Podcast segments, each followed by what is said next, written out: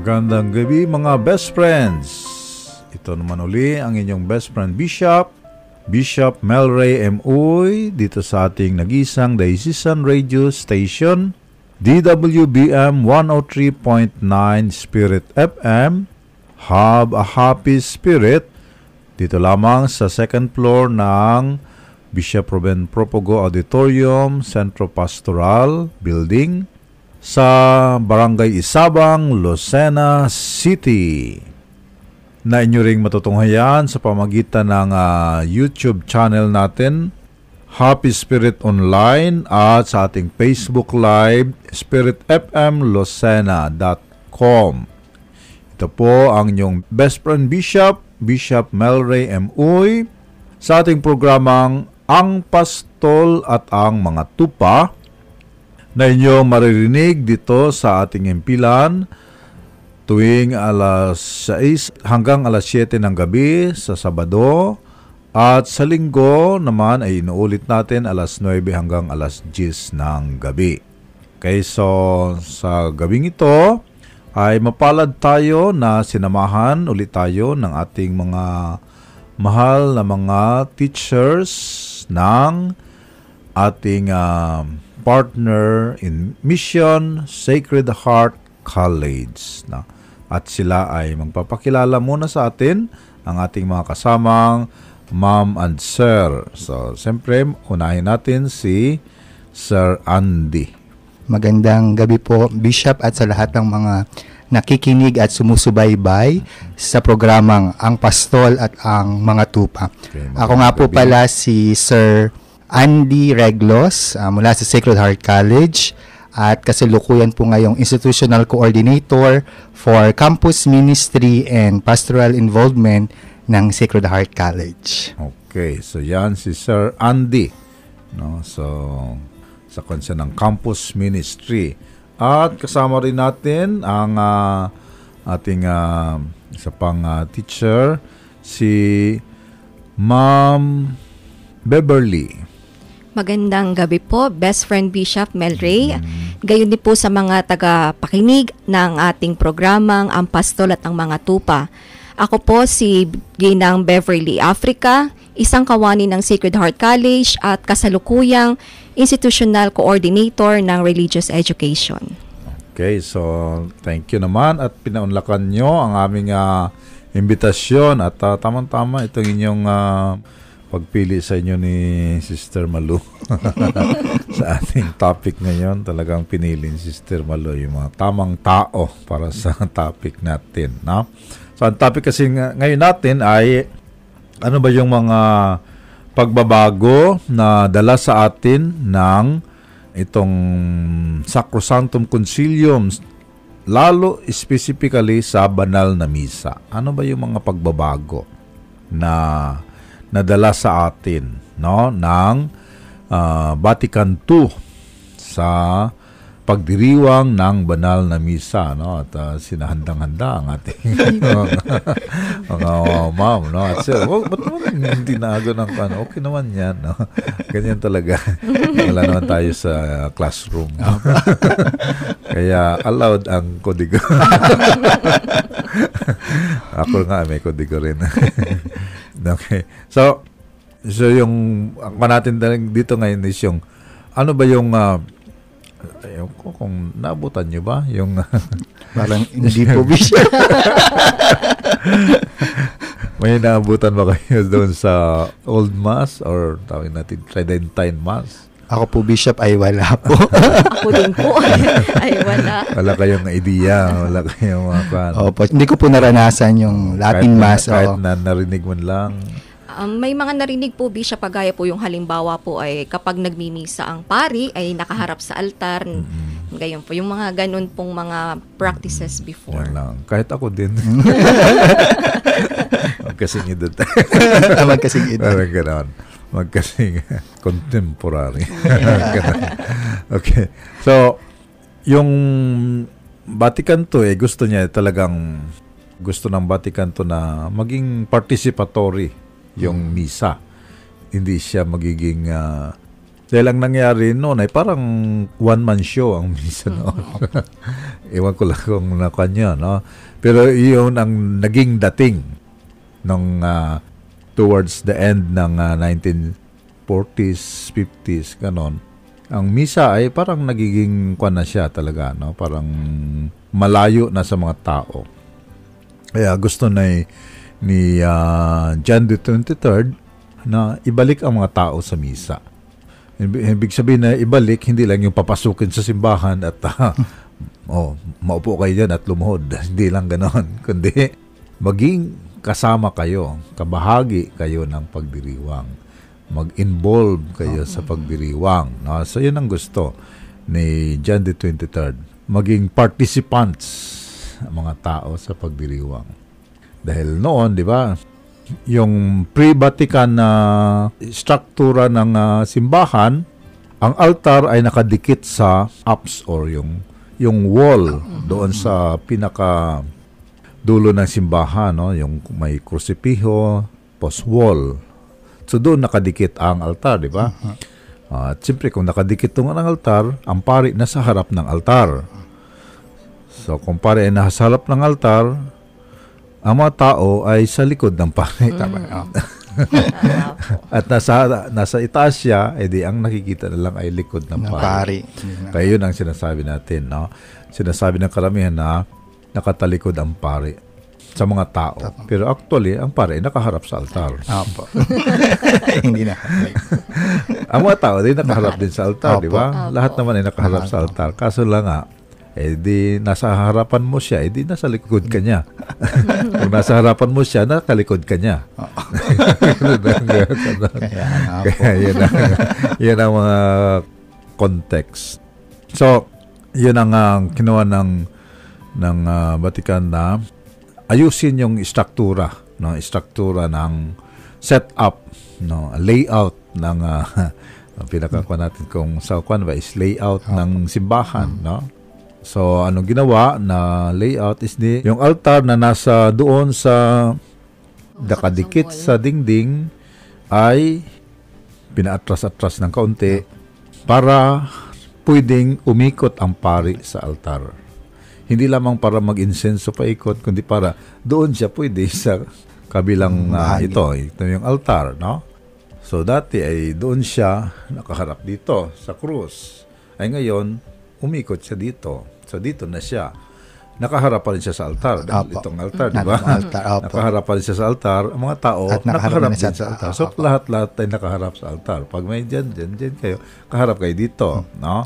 Sa ako, dito, nakaharap din dito. Sila dyan, nakaharap din dito. So lahat ay nakaharap. Dahil ang altar ay inurong sa, hindi naman gitna, kundi inalis lang sa sa wall.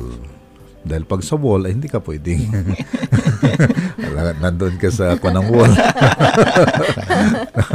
Kaya yun ang isang ko, ano. So, yun, ang unang struktura ng sinet up, yung setup ay inayos nila. Yung setup ng simbahan. Ano pang setup ang kanyo, ang alam nyo na naayos? Yung pong ang misa ay gumagamit ng Latin fa- Oo, Bishop. oo, yung lingwahe. Opo, yung lengguwahe na iilan lamang po yung nakaka-participate na hindi, lalo na po yung mga hindi marurunong na mag-Latin. Dito sa Pilipinas. Opo. Eh paano Yun yung po. doon sa mga Sa ibang Latin bansa. speaking? sa mga Latin Opo. speaking. Oho. ay okay sa kanila sa Latin speaking. Latin pero speaking. sa mga non-Latin speaking, Hindi sila ay, makakasunod. hindi siya nakakasunod. Pero yung Latin naman ay parang nawala sa circulation nung after ng Roman Empire. Opo. Kailan ba nawala ang Roman Empire? no. So, nawala sa circulation yung ah, Latin ng nakon yung Roman Empire na, na, na talo siya ng mga Greeks, no? Di ba? Tapos, yun, pumasok na itong English. Medyo naging kwan yung ah, Latin. Medyo na kakaunti na lang gumagamit ng Latin. No? Mas marami pang ngayon at ang Chinese kaysa Kaya isa yon sa mga kano. Pero na-retain. Hindi naka-adapt sa global global ah, development ang simbahan, no? Nag-develop ang ah, ang daigdig, no? Nag-develop sa in terms ng ah, global relationships, mga ganon. Ah, nagkaroon ng mga access sa iba't ibang ah, mga languages pero ang simbahan ay nanatili pa rin Nanatili pa rin, sa kanyang original na ah, language, Language, Latin. apo. So isa 'yon, no?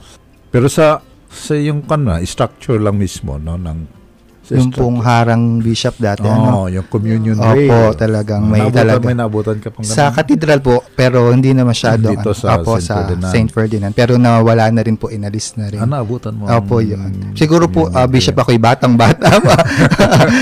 At naalala ko lang ngayon din, ano nga, yung meron nga pala doon parang harang. Oo. oo. Na bawal talaga akong pumunta doon, lalo ng bata. Mm, Talagang ano po. mm, yun ang kwan noon, yun, yung communion rail. Dahil noon, pag magkomunyon, luluhod. Luluhod, opo. Hindi kagaya na yun na pipila at uh, kwan lang. Noon talaga, pag magkomunyon, yung sa pre-Vatican, ay talagang nakaluhod.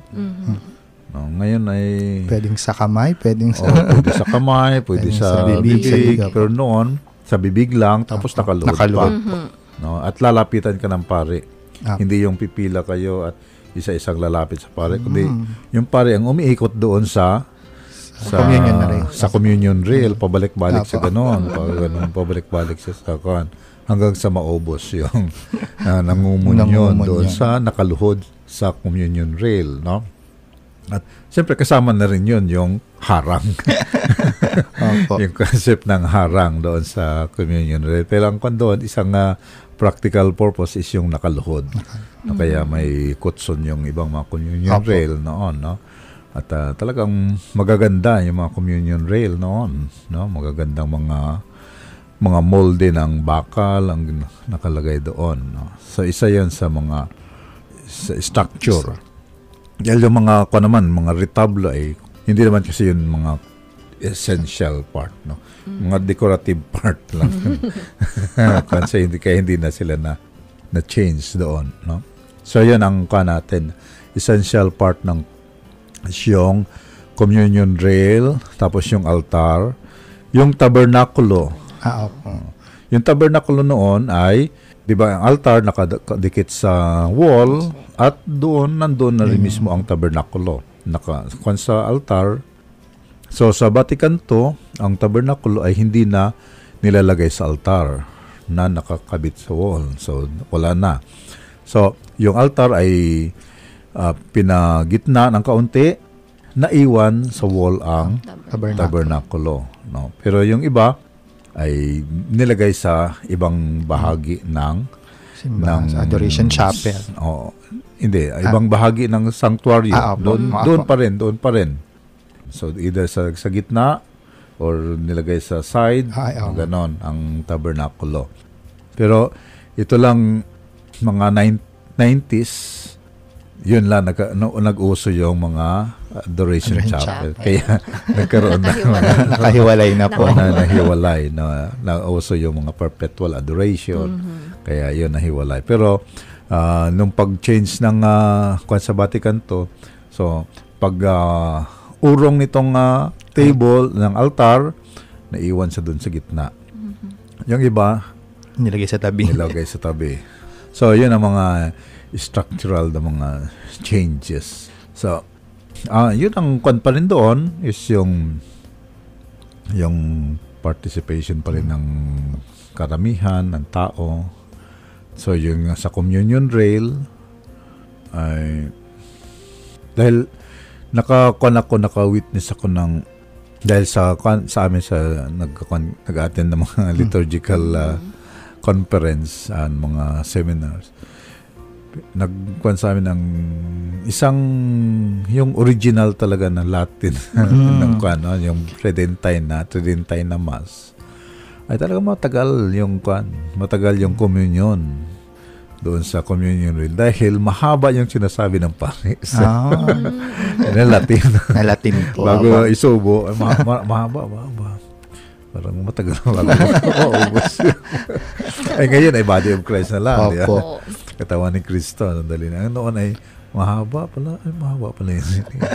Parang, hindi ko Siguro po kakaunti pa ang tao nung una, kaya Sa bagay. mahaba. Ay ngayon po ay Sabagay, kakaunti pa nagkukumunyan. no? kukumunyon ay mas Kaya- mahirap ngayon. Kaya yung luhudan ay malambot. Opo. So, yun ang ah, yung kwan din sa participation yung sa ah, yun sinasabi nga ni ma'am tungkol sa yung sa lingwahe no so para ma-encourage ang tao na mag-participate ay kailangan naintindihan nila yung nangyayari sa celebration no? At ah, yun nga ang language na gamit. Ah, Opo. yung hindi lang sinabi na oh itong gamitin nyo. Mga international language hindi lang gano'n. Oh international language English Chinese German Spanish yun ang mga Opo. kung ano Maraming sa mga- gumagamit, opo. mga maraming pero sabi vernacular Opo. ay vernacular ibig sabihin hanggang doon sa Pinakamababa. o pinaka Ah, mga barangay may sariling Barangay, opo, vernacular ang barangay kung Di ba? saan naunawaan ng mga Oo. tao.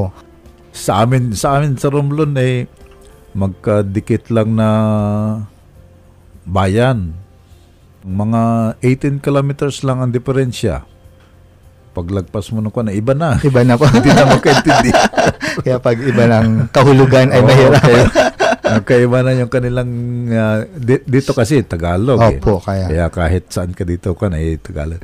Yung ah, intonation lang ang Opo. iba. Mm. No? Pero doon tayo talaga hindi lang talagang iba ang Iba ng kahulugan, iba, talagang, na ng ah, salita. Iba ang salita, iba na yung ibang intonation, ibang salita, ibang words talaga. Magkaiba talaga ang words na kuwan.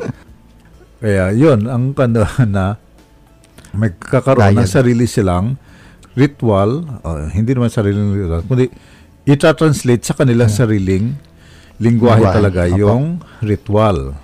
Dalawang bayan pero magkaiba ang ah, salita. Salita. So, ito may misa sa sa kanyang sariling lingwahe na pag minisa mo dito sa kabila. Hindi mauunawaan. Hindi. Kaya iba na rin dapat Kaya, yun Ano. Kaya dapat yung pare marunong ng dalawang lingwahe. dalawang lingwahe. Oo so, nga ganon. Na, kan. Para so, po makapag-participate talaga ang so, mga ganon tao. ang kanong vernacular, no? Ganon ka ka-particular ang gusto ng ng kanang simbahan na kahit dito magkalapit lang pero magkaiba ay talagang pupuntahan mo yung kanila para sila ay makaunawa no? Na kahit na sila ay isang lugar. Pero kung ang kung ano, ay itong susundin natin dahil itong mas marami itong mas sikat na bayan. Ay paano ito? Hmm. hindi hindi pwede. So dapat ito rin sila dalawa ang magkakaroon ng sarili sarilang translation no, ng ng liturgy hindi sabi na ay ito lang gagamitin natin lahat ito English ay Amerikano Opo. sabi, hindi, hindi. Dapat tayo mga Chinese. hindi, hindi. Walang ganon, no? So, hindi nagsabi ang Vatican II na yung mga international languages only. Kundi sinabi ay vernacular. Ibig sabihin, kung ano yung Sinasalita po dun sa bayan. kailangang salitain doon, ay yun talaga ang sasalit gagamitin, no? Kaya ito nagkuan ang ah, ating mga ah, CBCP, no? Ang mga commission sa liturgy. Talagang nag-effort hanggang sa ngayon hindi pa Opo. lahat ay kumpleto. Hindi pa nga lahat ay kumpleto. Pero ngayon dahil sa year of ah, tong 500 Opo. 500 years of Christianization, ang effort ngayon ng, ah, ng mga liturgists sa buong Pilipinas is yung rito ng binyag ay ma-translate sa sari, sariling ah, dialekto. No? Nasa, at, at least dito sa Tagalog ay Tagalog. Madali, mabilis. Isa Opo, lang. madali. Isa lang. Wala nga, wala namang ah, pagkakaiba pag intonation lang. Opo. babasahin lang sa kwan yun. Babasahin lang yan sa punto ng Batanggenyo or babasahin sa punto ng Infanta or sa babasahin sa punto ng uh, Lucena. Lucena. Ano, punto ng punto, may punto ba Lucena? Puro may ay lang po yata Ay, yung ay. ay. Ay, sa pagbuloy, bumburumbo yung ano, may ano po, may pag-alon. Ah, sa pag pagbulaw. Opo, ganon. So, ganyan, babasahin lang ng pag ganon. Bum, bum, bum, Opo. bum. Pero, the same ang ang, Ang text. text, opo. the same ang text. Pero sa iba-ibang mga probinsya ay talagang nga gagawa ng sariling ah, translation, no? Yung bawat ah, kanila, bawat ah, dialect para sa ah, rito ng binyag. Hindi naman sila gagawa ng rito ng binyag, kundi i-translate lang. No? Pero ah, siyempre hindi naman yun basta nakapag-translate ay tapos na. Yun naman ay ipapa-approve din no kung yun ba ay ah, faithful doon sa original o baka may May dinagdag ibang translation may, may dinagdag, may binawas Opo. doon sa original no sa kailangan may kwan pa rin yun. So yun ang mga kwan natin no. Yun ang mga kwan itong Vatican to no na una-una is yung struktura tsaka pangalawa is yung Lingwahe. ang lingwahe no ng uh, no ng ah, ng ah, liturhiya no at ah, may, kasama rin dito sa pagpapanibago nito is yung yung sa misa natin is yung pagiging angkop Ah, dahil noon kasi parang na, ang focus noon is more yung sa sa Eucharist no na ano ng solemnity ng Eucharist. At ah, yung Word of God ay dahil nga hindi ko ma- maintindihan dahil binabasa sa Latin, maghuhumili ang pari sa, sa Pilipinas sa, sa Espanyol. Opo. Ay ilan lang ang mga Naka- Pilipino ang Nakakaunawa. Nakakaunawa. Oo, ay siyempre yung mga kwan lang, mga don at saka mga don yan. ang nakakakwan sa Espanyol noon. Oo nga no? po. So, ang, ang kwan itong Vatican to na yung salita ng Diyos ay sa lahat ng liturgical celebrations, na hindi lang sa misa, kundi sa binyag, kasal, lahat-lahat ng liturgical celebrations, yung salita ng Diyos ay maging sentro, no? At yung kasama sa pagiging sentro ng salita ng Diyos is yung yung example lalo na sa misa na lahat ng bahagi ng Biblia ay ma Mabigyan o makuan. So kaya mayroon tayong kuan sa liturgical year, no? Opo. Iba-iba ang ah, binabasa natin every every every day, no? Opo. Although nagkakuha ng three cycles, no? Pero halos lahat ng in three years, halos buong ah, libro Biblia. ng Biblia ay nababa, Nababasa, nababasa o bahagi ay nababasa, no? So, so yun ang kwan. And then yung homily siyempre, ng kwan. Tapos ang pinakakwan is yung ito ang binalik binalik sa Vatican ng Vatican to yung prayers of the Na faithful. faithful. Na nawala ito yung prayers of the faithful doon sa Tridentine. Mm. Mas nawala, no.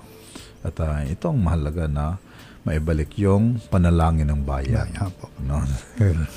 Siyempre marami marami talagang panambay. Opo. Maraming pa gustong ipanalangin. Gusto niya panalangin ng Mga intensyon. Oo. oo. At ah, dito sa panalangin ng bayan is binibigyan talaga ng kalayaan ang bawat community to make their own gagawa ng sariling panalangin.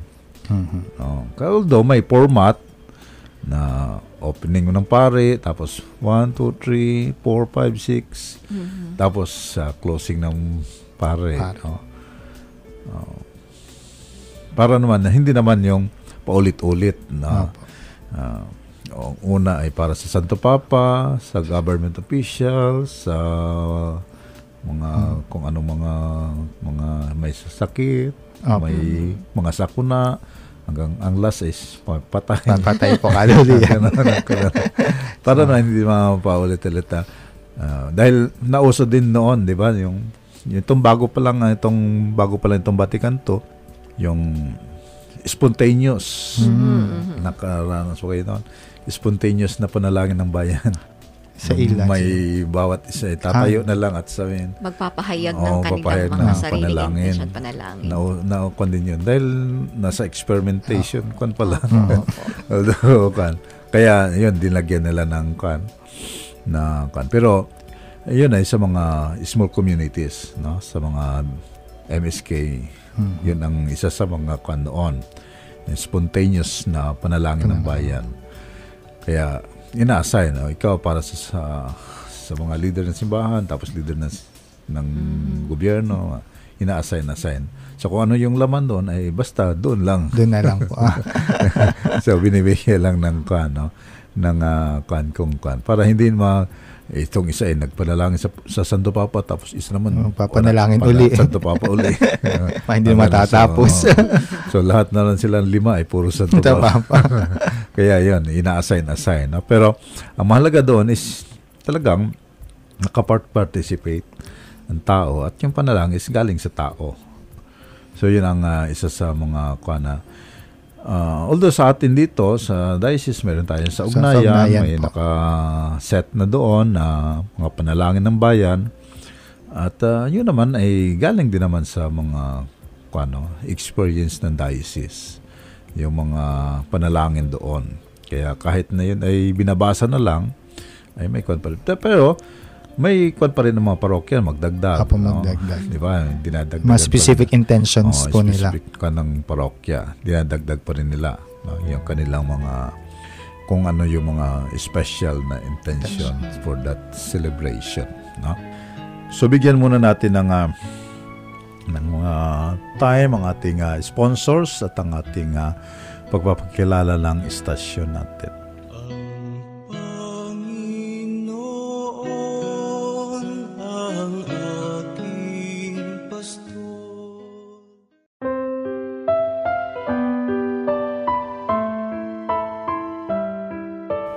Magandang gabi uli mga best friends. Ito pa rin ang inyong best friend Bishop, Bishop Melray M. Uy sa ating programang Ang Pastol at ang Mga Tupa dito lamang sa ating nag-isang diocesan radio station DWBM 103.9 Spirit FM Have a Happy Spirit sa YouTube ito ay matutunghayan sa Happy Spirit Online at sa Facebook Live ay sa Spirit FM live.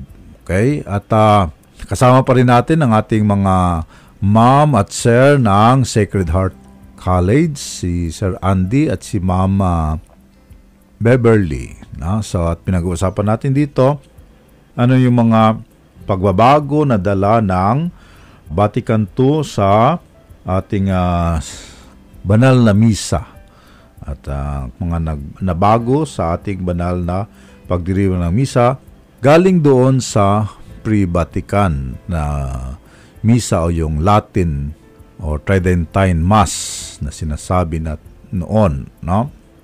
At ang uh, ang uh, mga purpose talaga noon is yung uh, pag-participate uh, ng mga tao. Kaya ayun, pag-usapan natin dito na yung altar ay na i, medyo naurong para makaikot ang pari sa altar at ganoon din yung communion rail ay nawala na. At uh, ito nga uh, paggamit ng lingwahe, ng da, uh, dialekto sa misa ay para ma-encourage ang tao na magkaunawa. At ang itong last nating pinag-usapan is tungkol sa panalangin ng bayan. No? So, Ma'am and Sir, So, uh, kayo ay, si ma'am ay kung sa ano, uh, Religious uh, Education uh, Coordinator. So, ibig sabihin nagtuturo ka talaga ng religion. So, nagkuhan ka ng uh, ka religion na uh, ano ba, major. Opo. ano, theology? Nag theology? Nag, meron na po ako bishop na units ng um, Master of Arts in Education, major in Religious Education. Mm. Diyan din sa Sacred, Sacred Heart, Heart po. Oh. Tapos sa kasalukuyan po ay kumukuha din po ako ng kurso sa Adamson University. Religious Opo. ed din. Oh. So yung ating pinag-usapan dito na tungkol dito sa nga, sa pag uh, ng uh, banal na misa, pag-angkop nito sa ating pangkasalukuyan, no? Dahil hindi naman mahirap magkuan no ng dahil hindi natin inabot. hindi natin inabot kaya may, mahirap mag-compare no. mahirap mag-compare ng something na hindi natin talaga naranasan. Naranasan. No, ito lang ang naranasan natin ngayon, itong kung anong mayroon na tayo ngayon, no. Pero ayon sa ating mga mga pag-aaral, mga ganon, at uh, ganyan sa inyo na rin na pagtuturo no ng uh, religion sa ating mga kabataan. So ano kaya ang uh, kwan ng uh, ating sa ngayon mga kabataan natin ngayon na although ngayon dahil nga sa pandemya eh wala tayong makitang kabataan sa simbahan no? Pero before ng pandemya 'di ba? Before ng pandemya although uh, yung mga estudyante natin napapasimba natin dahil nasa school setting pero pag yung hindi school setting napapansin natin na yung mga high school student usually, no, high school student. Pag yung elementary medyo manageable dahil nakokontrol ng Kasama pera. ng mga magulang. Oo. Oo. Pero yung nasa high school na, tsaka yung mga early college, no? Yung mga graduating kasi talagang napipilitang magdasal yun. Eh. Sa board exam. Pinipilit nila sarili na magdasal dahil magkakan sila mag-graduate. Pero yung mga yung mga kwan pa, yung first year, the kwan, pero tsaka yung high school, eh noon, before pandemya, eh talagang mahirap mo makita sa kwan, sa simbahan. No? Is it uh, dahil ba sa mga changes ng simbahan? ano ba guys sa palagay mo? ma'am? Ma, minsan po kasi Bishop ay talaga kumbaga batay na rin po sa mga yung mga series of interviews ba po yung mga casual talks lang with the, the students ano po na kapag tinatanong sila na gaano kadalas kang sumisimba Oo. nakakasimba ka ba tuwing araw ng linggo pag nagpataas ka ng kamay, talagang medyo nahihiya silang umano Oo. na nagsimba ba ako? Parang minsan tinatanong, nagsimba ba talaga ako? Kasi minsan po, sabi ng estudyante, nagsimba ako pero pag tinanong ako ni ma'am, anong naintindihan ko sa misa? Parang Oo. hindi po makaano. May iba-iba pong silang dahilan na sinasabi. Madalas po ang sinasabi nila preoccupied na yung linggo nila ay parang ano ba nga mga trabahong gagawin ko? Ano nga bang mga isasubmit ko? Para po Oo. bang may ganun silang mga dahilan. Pero maganda rin po ba na malaman itong mga batang ito kung ano ba talaga ang kahalagahan nitong pinakamataas na uri ng ng panalangin.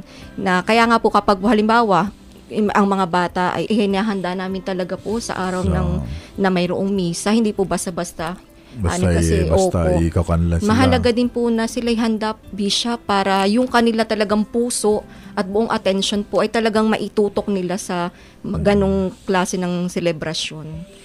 O parang nakatulong pa nga itong pandemya nga eh, sa tingin ko. Dahil na-appreciate nila ngayon. Yes po, totoo Dahil hindi na sila nakaka sila pinagbabawalan ay parang ngayon lang nila na-appreciate ang Mhm. Parang uhaw-uhaw na- naman po sila ngayon sa Ngayon misa. sila na uhaw sa misa, no? Kaya sana nga pagbalik nila sa, sa ganun ang kanilang uhaw. Sana po. Sana eh, may talagang ah, may ganong pagkauhaw talaga sila sa banal na misa ng ano dahil dahil ako rin nagkuan din ako sa high school no nag ah, ito, nag school director din ay kailangan mo pang magpapirma-pirma para lang Oh, Mas magpasimba. attendance. Mas attendance. Sabi ko, ay, hindi na kayo, kayo ay mga kwan, ba't kayo papirma-pirma pa para magsimba? Ano ito, kwan? Military. hindi na ito military. Eh, titingnan ko lang sinang simba sa inyo. no po. mga ganon.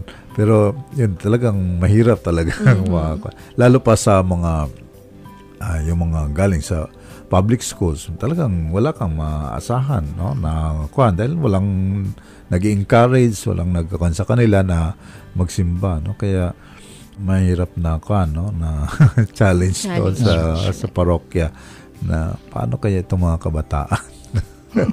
Maaaya, ano mahihigit na Oo. mahalin ang misa. Eh, kay Sir ah, Andy. Ah, ako po ay parang dito sa diocese natin ano mas although meron po talagang hirap na ang mga kabataan na umattend ng misa lalo digit pag linggo. Ano pero po ah, sa ilan naman yung mga na interview kong mga alumni, yung mga nawala na halimbawa sa Sacred Heart graduate na, doon ko napapatunayan na talagang malaki po yung impact ng misa sa mga estudyante pag nawala na sila ng Oo, paaralan. Opo, na sila ang naghanap, Sir, ano, may misa ba diyan ng ganitong ano? So, yun po yung aking realization na pag sila'y nawala, yung siguro yung pinipilit natin dati, Mm. sila'y nagpupumiglas. Nung sila'y nakawala, sila naman ang humahanap. At siguro po yung laking, malaking impact din ng mga pagtuturo. Hindi lamang po sa mga Catholic school kasi dito po sa Lucena, sa diocese natin, ano, sa mga public school po may mga ilan na rin na Oo. magpa First Friday Mass. Nakakatuwa na dati hindi yun. Wala talagang misa sa public school. Pero ngayon, ang mga principal, ang mga head, ano, kahit public school po, may mga first Friday na rin sila. Ano, tsaka po, ako po ay produkto ng public school sa Quezon High. Ah, yung fourth year po talaga, kami ay may parish involvement na ako po ay pasalamat din kasi kung hindi nagkaroon ng ganoong ah, sa values education po sa Quezon High ay hindi rin ako mapapalapit sa simbahan. So may mga paraan po talaga ang ginagawa ang nasa public man o nasa private. Oo, eh, kahit ako noon ay talagang uh, pag kinukuhan ko na yung mga estudyante namin sa Catholic, sab- ay kinukumpara ko talaga sa mga taga-public. Talagang mabuti pa yung taga-public. Pag nagsimba ay kuwan, mababait kayo. para kayong hindi taga-katoliko. para lang. Na dahil iba, iba yung ano. Pero yun nga, nagiging uh, yun, naging instrumento yon sa kanilang pag ah, pagtanda. Opo. no? Talagang bumabalik at bumabalik yung training na yon sa kanilang pagtanda na siyempre sa atin na, ng mga teacher ay nagdadala ng ah, yung aburido sa, sa pagpansin frustration opo. sa kanila. Pero yung impact naman sa kanila noon, idala nila sa buhay. Opo. Uh, yun ang magandang kandoon, no? At yun ang yun naman talaga ang purpose natin na madala nila ito sa kanilang buhay ang kan value lalo pa yung banal na misa, no? Dahil yun talagang purpose ng Vatican to na ma-appreciate hindi lang ng kabataan kundi tayo lahat Opo. ma-appreciate natin yung misa kaya ito nga gumawa ng simbahan ng maraming paraan para mas ma-appreciate pa ng tao ang hindi lamang yung ritual ng misa kundi yung presensya ng Diyos doon sa pagdiriwang no sa yung kan lalo pa siyempre sa, as campus minister no so yun talaga ang mga natin Yun talaga po, nakasentro sa misa rin. Oo, sa kan sa campus ministry, no? So dahil kuminsan yung kanang mga kabataan ay hilig-hilig lang ba? Anong, di ba? Parang man lang pag masaya ang kanilang teacher, edi masaya din sila pero pag ah, hindi ay wala din, no? Pag lively ang ah, teacher, edi lively rin ang estudyante pero pag wala, May factor po. Ano. Doctor ang buo. Oo. parang ah, depende, no? Parang yung ang kanilang panampalataya ay depende sa pare din. Sisimba sila pag ah, type ang pare. Mga ganun na tipo ba, no? Maging involved sa klase kung type si teacher. Pero pag hindi type si teacher, eh, Tatahimik na lang. Tahimik na lang. Ganun din sa, sa pagsimba. Ah, ay magsisimba at kan dahil ay si father ang magmimisa ngayon. Kaya mga ganun. no? So parang ganun na naging parang ang basihan ay yung human na kan ang basihan no? Which is uh, uh, yun naman ang ating kan na siyempre ginagamit tayo as instrument para sila ay mapalapit. And then ang ating mission is to lead them doon sa tamang focus no? So tayo tayo lang yung attraction. Tayo lang yung ah, yung pain. Pero hindi talaga tayo yung hindi talaga tayo yung hook. Pain lang tayo. Ang hook talaga ay si, ang Panginoon no? So doon tayo i-lead natin sila bilang pain. I-lead natin sila para sila ay ma-hook sa sa ating Panginoon Oo no? so yun ang uh, natin.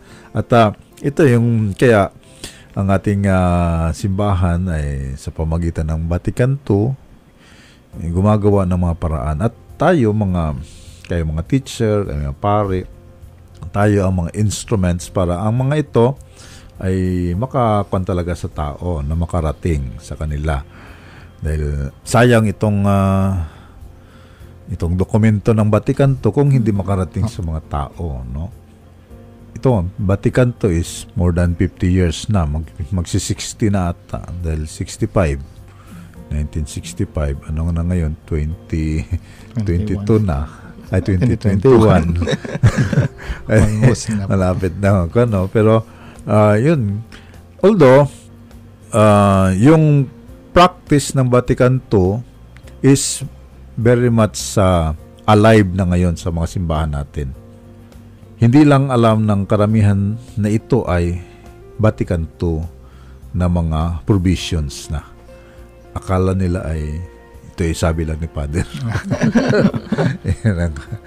Dahil ito yung utos ng pare. Hindi naman ganoon. Kundi ito ay mga Vatican II provisions na na ito na yung bagong pa natin buhay pananampalataya no na sinusunod natin no? so kaya tayo sa kayo sa nasa academe sa sa religious uh, kan institution no so ito yung ating kwan talaga mission to hindi lamang uh, na ipagpatuloy yung mission ni Jesus kundi para i kwan din natin yung mga pagbabago na dinadala sa atin ng simbahan no dahil Although the same content naman talaga, no? Hindi na magbabago ang turo ng simbahan. Ganon pa rin ang turo ng simbahan. Pero yun nga lang, uh, bago lang yung struktura. No? Ang misa ay misa pa rin. Latin man or Bisaya o Tagalog, the same mass, di ba? Hindi na bago yung misa. Nabago lang yung lingwahe. No? Kung man ay naka harap sa wall o sa panang altar, the same mass pa rin, altar pa rin. Nandun pa rin yung altar, hindi nawala yung altar. Ang wall lang ay medyo lumayo. Pero nasa wall, mm. nasa altar pa rin tayo, no? So, so hindi na kan yun, hindi na bago yung kan. Uh, nagkaroon lang ng mga changes sa mga uh, details, no? Sa details lang nagkaroon ng uh, changes sa mga specifics, pero ang essentials ay nandoon pa rin, no? Na kwan. At uh, itong mga details at uh, mga kwan na ito, ito yung kailangan palagi ng nire-renew. At ito yung kwan natin, ito yung kailangan nating uh, maging kwan palagi tayo sa mga, ito yung tinatawag ng mga signs of the times. Okay. Na, dahil ang tao ay Nag-evolve din. Oo, evolving. Opo. No? Kaya yung changes ay hindi mo maiiwasan na may pagbabago talaga mangyari. Uh, ito, pagbabago. Dati ay punuan sa simbahan. Ngayon mm-hmm. ay uh, kailangan maluwag. Maluwag. Limitado. Limitado. Limitado no? So, mga, mga, maraming mga pagbabago. No? Noon ay hipo ka ng hipo kung saan saan. eh, ngayon, wala na. wala, bawal humipo. Bawal na, bawal no. na ang uh, halik, bawal na hmm. kan. No? So, may mga changes na kan. Pero, nandun pa rin ang pananampalataya. No? So, at ito yung ating gustong makuha na kahit na magbago man ang sitwasyon, yung pananampalataya at yung pag participate ng tao ay nandoon pa rin. Okay. Kahit nasa online. No? Oo oh, nga po. Kaya yun, medyo ma- challenging pa ngayon yung online. Mm-hmm. Paano talaga makakuha yung participation. Opo. Dahil kung minsan ang participation nila ng sa online ay nasa homilia. Oo nga po. Pagkatapos ng homilia na ay magluluto na. Gaalmusal na.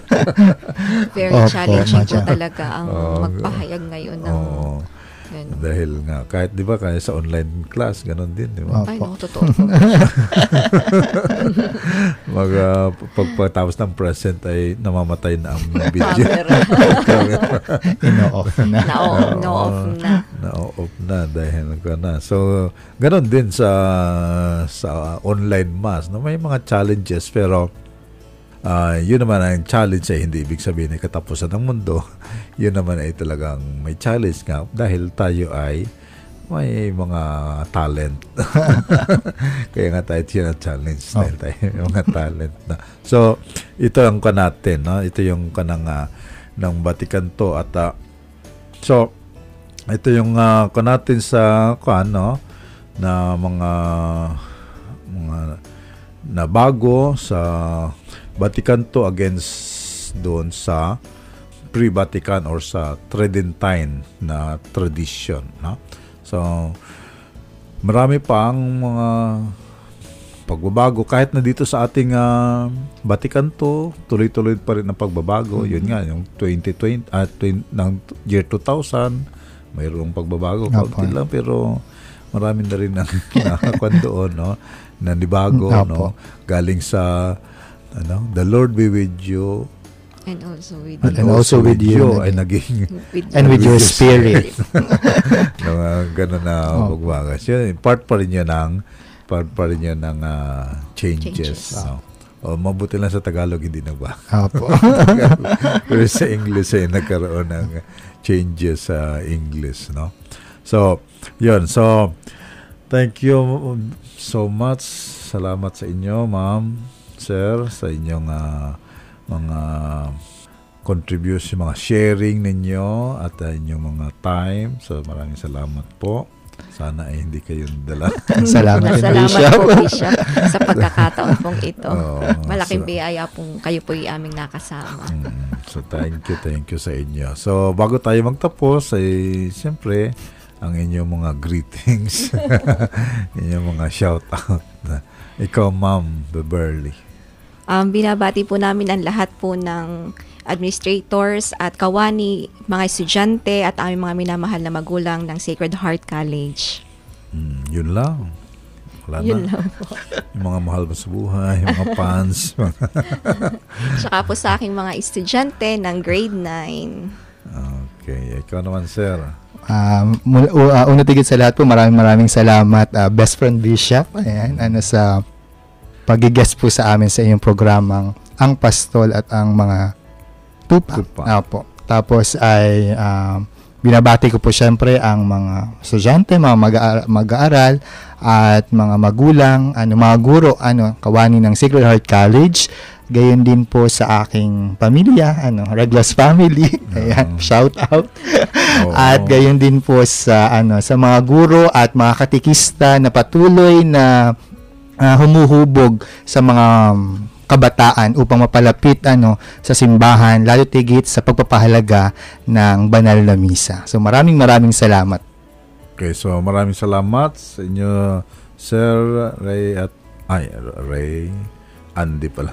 Sir Andy at uh, Ma'am Beverly, thank you po sa inyo. At siyempre kay Sister Malu. Kung hindi sa kanya, ay wala kayo dito.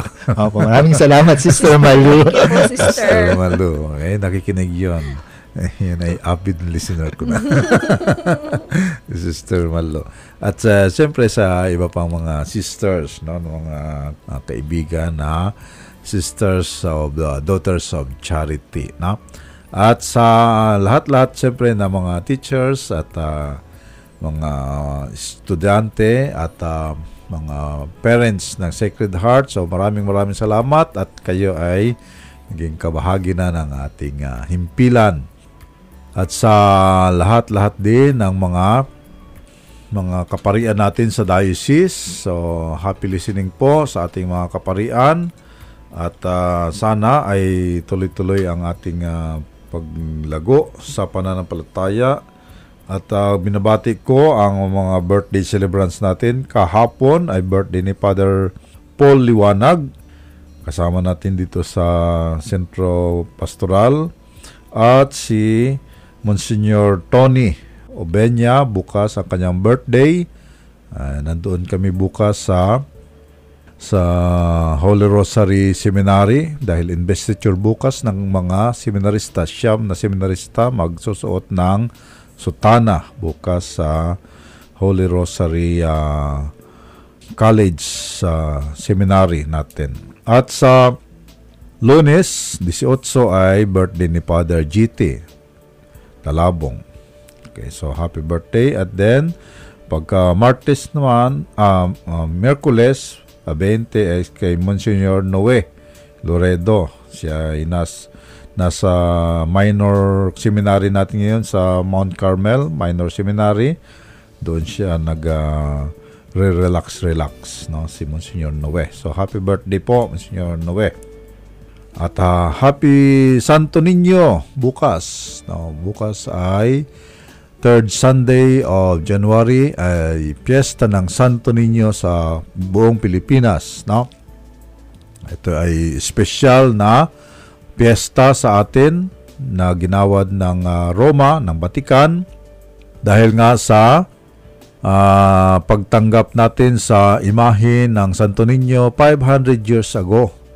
Doon sa kay uh, mapanakop na Magellan ng ating uh, mga mapag uh, mahal sa bayan na uh, sina kanto si Dato sina? Dato Humabon at si Reyna Marikit no? So sila ang tumanggap nung imahe ng Santo Niño galing sa kay Ferdinand Magellan. At uh, so ngayon, ito, nandito pa rin sa atin ang Santo Niño, no? At uh, tuloy-tuloy tayong ginagabayan ng Santo Niño. Kaya, Viva Senyor Santo Niño! Pit Senyor no? sa mga taga Cebu. so, happy fiesta po Santo Niño. Okay, so maraming salamat din sa ating uh, mga sponsors. No? Siyempre, hindi mawala ang Labarida Pizza House, kay Empoy at Arlene at ang ating uh, ang ating uh, Mount Carmel General Diocesan Hospital, ang ating uh, Maryhill College, ang St. Ferdinand Cathedral at ang lahat-lahat ng mga parokya ng diocese, lalo-lalo na ang mga tagapagtaguyod ng uh, katolikong pamamahayag dito sa ating diocese. So maraming maraming salamat sa inyo mga tagapagtaguyod. Sana po ay hindi kayo magsawa sa pagtutulong, uh, suporta, pinansyal para sa ating diocesan radio station. Dahil sa inyo, tuloy-tuloy ang mga programa pang-ebanghelisasyon sa ating uh, himpilan. So, paki Tuloy-tuloy lang po ng pag-remit ng inyong suporta sa ating himpilan. At kung maaari ay mag-recruit pa kayo ng mga tagapagtaguyod para sa ating himpilan. Dahil kayo ang bububuhay nitong ating himpilan, nitong ating istasyon, DWBM 103.9 Spirit FM. Kung wala kayo, wala tayong spirit. Kaya sana ay tuloy-tuloy kayo sa pag-contribute at pag-recruit pa ng magiging tagapagtaguyod. No? So sa ating mga karatig na bishops ng uh, dice ating suffragan dito sa Southern Luzon, ang uh, ating uh, Archbishop ng Lipa, Archbishop Garcera, ang ating uh, karatig obispo ng Gumaka, si Bishop Vic, ng uh, Impanta, si Bishop Bernie, at ng karatig isla ng uh, Marindoque, si Bishop Juni, ganun din ang uh, Kalapan, si Father uh, Nestor, ang kanilang administrador, at si Bishop William naman ng San Jose uh, Mindoro. No? Siya ay obispo ng Isabela pero administrador ng San Jose Mindoro. At ganoon din sa aking uh, obispo, si Bishop R.C. sa Romblon. At sa aking contemporary na obispo, si Bishop uh, Rex dyan sa Dait. No? So, happy listening po sa inyo lahat at sa iba't iba pang mga obispo natin. Siyempre sa nag-ordain sa akin bilang obispo, si Cardinal at Bincula. Hindi siya makakarating ngayong March para sa coronation ng uh, ating uh, mahal na ina ng Dolorosa doon sa Dolores dahil nga sa itong kanang pandemya at mga quarantine. So hindi siya maka mga quarantine. Kaya uh, hindi siya makakadalo sana siya ang pupunta. Kaso lang nga dahil sa mga quarantine ay nagpa kuha na lang siya. Pero hopefully ang ating bagong nunsyo ang makarating sa March 25 para koronahan ang ating inang Dolorosa doon sa Dolores. So kaya sana ipanalangin ninyo mga kapatid, mga best friends, panalangin ninyo na sana ay uh, maayos na itong uh, ating problema sa virus para malaya na makapagbiyahe ang ating nunsyo si Archbishop Charles Brown no talagang ano, parang artista ang pangalan Charles Brown. No, Archbishop siya. Siya ang ating nunsyo. Uh, Amerikano siya, no, na nunsyo. So, Archbishop Charles Brown, ang ating nunsyo. Siya ang ating imbitahan na magkorona sa ating mahal na Birhen ng Dolorosa. So, sana nga ay uh, maging maayos na lahat para safe siya na makarating sa doon sa Dolores at uh, kayo ay inimbitahan ko makiisa sa ating pagdiriwang hindi na kailangang pumunta doon sa Dolores, kundi makiisa na lang sa online na pagkokorona sa ating mahal na Berhen ng Dolorosa. So, happy listening po sa inyo lahat at uh, sana po ay uh, uh, patuloy tayo sa paglago uh, sa ating pananampalataya. At uh, next week ay uh, Bible uh, week na. No? Kaya sana ay maging kwan tayo yung mga ating mga lektor ay magkakaroon ng uh, uh, commissioning, re- renewal, no? Renewal ng inyong pag uh, pag pag panunumpa sa inyong panungkulan bilang mga uh, lingkod ng salita ng Diyos. Kaya uh, mayroon mga formations sa ating mga lektor uh, mga renewal, uh, mga retri- recollections, no? And then bawat parokya ang inyong renewal, no? Dahil hindi pwede dito sa uh, dati ginagawa natin dito sa sa auditorium pero ngayon ay by parish na lang muna ang inyong uh, formation uh, ongoing formation at ang recollection at ang renewal ay ang inyong mga uh, parish priest na ang magre-renew sa inyo dahil binigay ko sa kanila ang delegation to uh, renew your commitment to serve the Word of God. Uh, so, kaya sa mga lectors ay makipag-coordinate kayo sa inyong mga parish priest kung kailan ang inyong mga ongoing formation at ang recollections ninyo. Okay? So, sa inyong lahat ng mga best friends natin, sana po ay palagi tayong ligtas, palagi tayong maghugas at palaging mag-face mask. Okay. Samayin niyo ang Panginoon. Pagpalain nawa kayo ng makapangyarihan Diyos, Ama, Anak at Espiritu Santo. Amen.